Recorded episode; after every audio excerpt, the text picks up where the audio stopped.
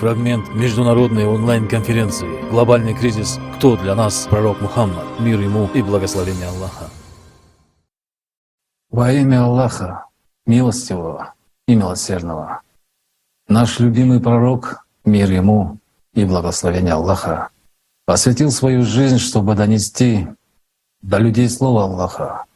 Пророк своим примером, своими словами, делами и любовью к людям вел верующих праведным, прямым путем к Аллаху. Как мы уже слышали, пророк прошел через множество лишений и испытаний, но ничего не отклонило его воли, не угасило огонь его любви к каждому человеку. Мы услышали, насколько поменялось общество с приходом пророка, саллаху алейхи вассалям. Люди жили в мире и понимании.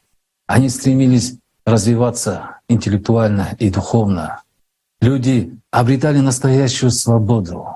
Они построили для нас фундамент счастливого общества и показали пример, как абсолютно разные люди могут жить в единении и мире, и завещал нам продолжать его дело. Если бы мы, как человечество, последовали за пророком и за истиной, которую он, он принес. Сейчас мы, как человечество, жили бы в идеальном обществе. Мы не знали бы конфликтов и бедности. Мы бы жили достойно и счастливо. Но почему этого не случилось? Почему прошло 14 столетий, а мы все еще живем в потребительском формате общества? Ведь пророк все сделал, чтобы мы жили по-другому. У него было много преданных сподвижников, которые были готовы продолжить его дело. В какой момент мы, как ума, свернули не туда? И что каждый из нас сделал не так. Истину, которую принес пророк, подхватывали и распространяли сами люди. Поэтому она не могла просто утратиться по принципу испорченного телефона. Истина, которая дарит свободу обществу, всегда искажается намеренно, заинтересованными и людьми для их собственной выгоды. Ведь на чистых знаниях от Аллаха, которые принес пророк, невозможно было построить империю власти, невозможно было разделить уму. Пришло время говорить правду на весь мир. Должен знать имена тех, кто пошел против пророка, мир ему. Только истина способна сегодня очистить учение нашего любимого пророка и спасти нас. Ибо на нас, мусульманах, лежит большая ответственность. Знания исказили те, кто клялся в верности пророку Мухаммаду, саллаху алейхи вассалям. Предали его, как это произошло, рассказав о имаме Али, о его преданности и верности Аллаху и пророку Мухаммаду, саллаху алейки вассалям. Невозможно не рассказать и о человеке, который считается одним из ближайших сподвижников пророка Мухаммада, саллаху алейки вассалям. Я говорю про Умара ибн аль-Хаттаба. Он был одним из самых влиятельных и богатых людей в Мекке. До приятия ислама Умар был многобожником и ярым противником ислама.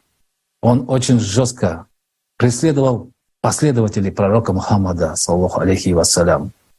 Некоторых он подвергал мучениям, некоторых убивал.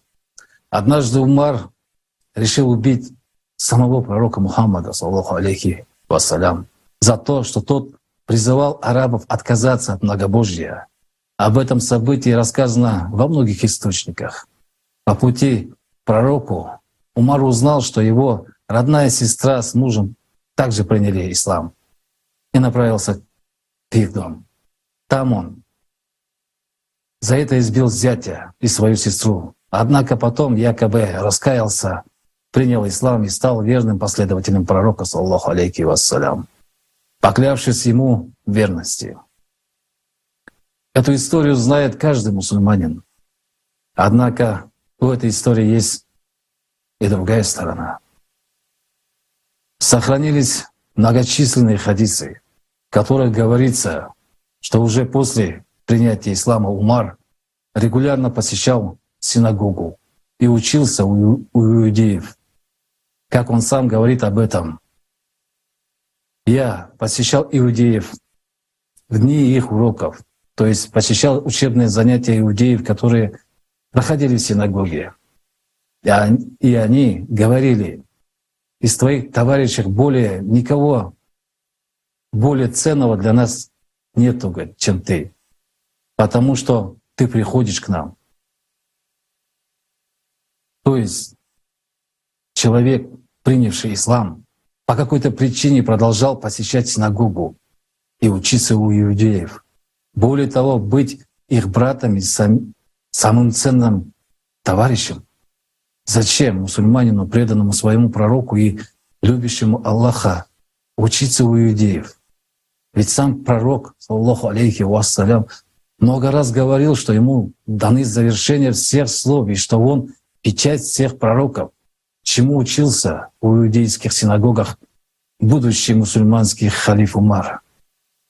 Более того, Умар не только посещал занятия иудеев, он неоднократно при свидетелях, свидетелях приносил Тору пророку Мухаммаду, саллаху алейхи вассалям.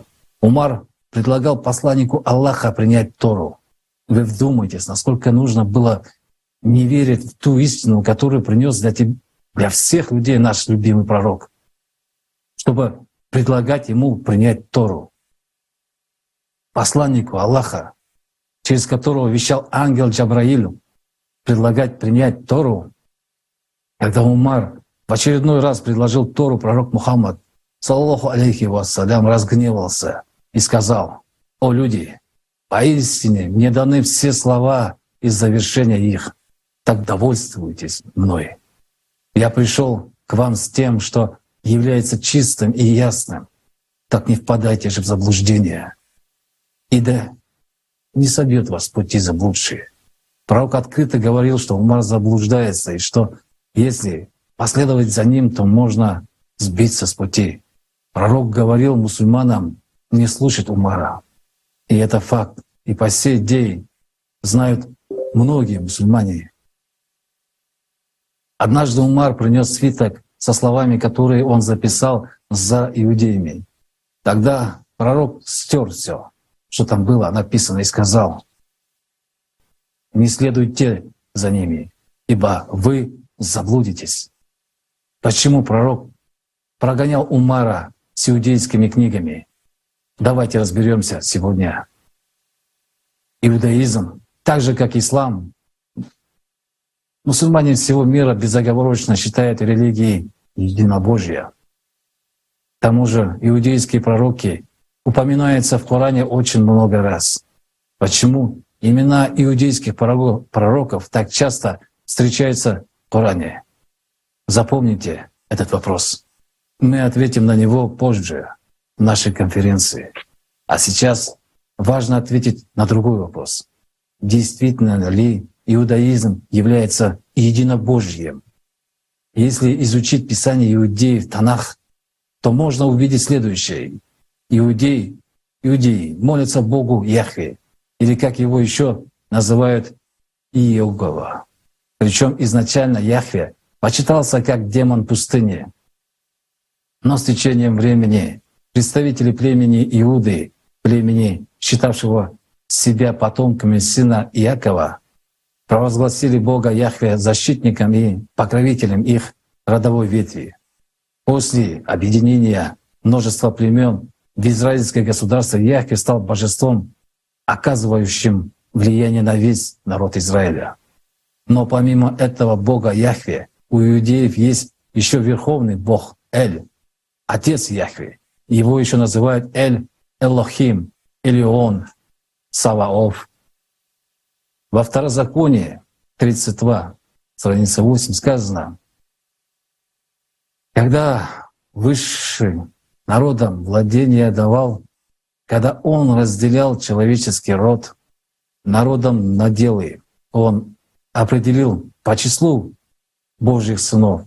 Это очень важный момент. Божьих сынов. Получается, что есть Верховный Бог Эль, у него есть сыновья, и среди них есть младший сын Яхве, который считается покровителем народа Израиля. Впервые Бог Яхве встречается в Торе в книге Брейшит, Бытие. И на протяжении всей еврейской Библии, Танаха, упоминается более семи тысяч раз, что намного чаще, чем какие-либо другие имена Бога. Получается, что богами иудеев является Бог Яхве, который является сыном другого Бога, Эля. Как можно так тогда считать иудеев единобожниками, если они поклоняются как минимум двум богам? Это ведь записано в их религиозных источниках. О каком единобожии может идти речь? Разве Яхве может быть верховным Богом, если он младший сын Эля? Получается, иудаизм — это многобожие, а иудеи — многобожники. Это факты, которые можем, каждый может проверить. И это факты говорят сами за себя. Иудаизм — это многобожие. Поймите, мы ничего не имеем против иудаизма. У них свои традиции, у них свой Бог Яхве, сын Эля.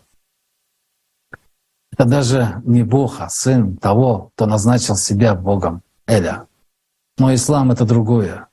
И наш любимый пророк Мухаммад, саллаху алейхи вассалям, принес нам истину о едином Аллахе. Пророк говорил, скажи, Он Аллах единый, Аллах вечный. Он не родил и не был рожден, и нет никого равного Ему. И как может человек, называющий себя мусульманином, приносить пророку Тору, только если этот человек является преданным учеником многобожников. Только здесь есть. Если он хранит верность им и хочет, чтобы учения пророка стали похожими на религию многобожников. Пророку было открыто все, и он понимал, чего хочет Умар, и это и поэтому прогонял иудея многобожника с его иудейскими традициями и религией. Пророк знал, чем это закончится, но он оставлял нам выбор. Мы должны были выбрать, кого нам слушать. Пророк оставил этот выбор на нашей совести. Итак, вернемся к нашей истории. Возникает вопрос, для чего вообще многобожнику принимать ислам, если он все равно остается верным своей религии. На самом деле причиной обращения Умара ибн Хатаба в ислам были те предсказания, которые он прочитал в иудейских книгах. Книги Камаль один шейха Садуха сказано, они приняли ислам из алчных побуждений, поскольку услышали от иудеев, что они находят в Торе и других предшествующих писаниях указания на существующие события, в том числе предсказания о Мухаммаде, саллаху алейхи вассалям, и результатах его правления. Иудеи упомянули, что власть Мухаммада, саллаху алейхи вассалям, распространится над арабами, как власть Навуходоносора распространилась над Бану Исраилом. И победа над арабами будет подобна победе Навуходоносора над Бану Исраиль, за исключением того, что Навуходоносор был лжецом, а Мухаммад Саллах, является пророком. И Абу Бакр с Умаром поспешили к пророку, мир ему, произнесли свидетельство, что нет Бога, кроме Аллаха, и принесли присягу из алчных побуждений, желая получить власть, когда дела пророка, мир ему, наладятся. Когда же дела пророка, саллаху алейки вассалям, наладились, они с группой лицемеров замыслили его убить, но Аллах разрушил их кузни. Разве вы об этом не знали, мусульмане? Знали. Но продолжим. Посмотрите, насколько все становится ясным.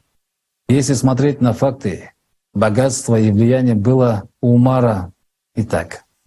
Но одно дело — богатство и власть в пределах Мекки, а другое дело — стать частью иудейского пророчества, стать тем, о ком написано в иудейских свитках — чистолюбие и жажда власти. Вот что толкнуло многобожника и иудея Умара ибн Аль-Хатаба поспешить в верности пророку. Саллаху алейхи вассалям. Мы видим, что Умар еще при жизни пророка пытался привнести в ислам иудейские традиции, но удалось ему это сделать только после ухода пророка, пророка к Аллаху. И все это будет раскрыто позже, в нашей конференции.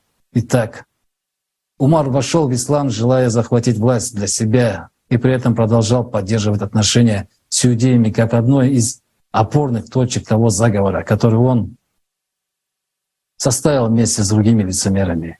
И с этой группы лицемеров, дорог... дорогие братья и сестры, Умар пытался убить нашего любимого пророка, саллаху алейхи вассалям. Ведь все вы знаете о том, как Умар пытался убить нашего любимого пророка, саллаху алейхи вассалям. Ему на горной тропе, на пути из Табука, на этой горной тропе из пророк... на пророка Мухаммада, саллаху алейхи вассалям, было совершено нападение группы людей с закрытыми лицами на верблюдах. Рядом с пророком был преданный Хузайфа. Когда по воле Аллаха им удалось благополучно преодолеть перевал, пророк Мухаммад, саллаху алейхи вассалям, спросил у Хузайфы, «Узнал ли ты тех людей?» На что Хузайфа ответил, что их лица были закрытыми, но он узнал большинство их верблюдов. Пророк не захотел раскрывать их имена. И уже после его ухода к Аллаху Хузайфа раскрыл имена тех, кто пытался его убить. И среди этих людей, числа прочих, был Умар, Усман, Абу Бакр и другие. Фрагмент международной онлайн-конференции «Глобальный кризис. Кто для нас пророк Мухаммад? Мир ему и благословение Аллаха». Полную версию конференции смотрите на сайте creativesociety.com.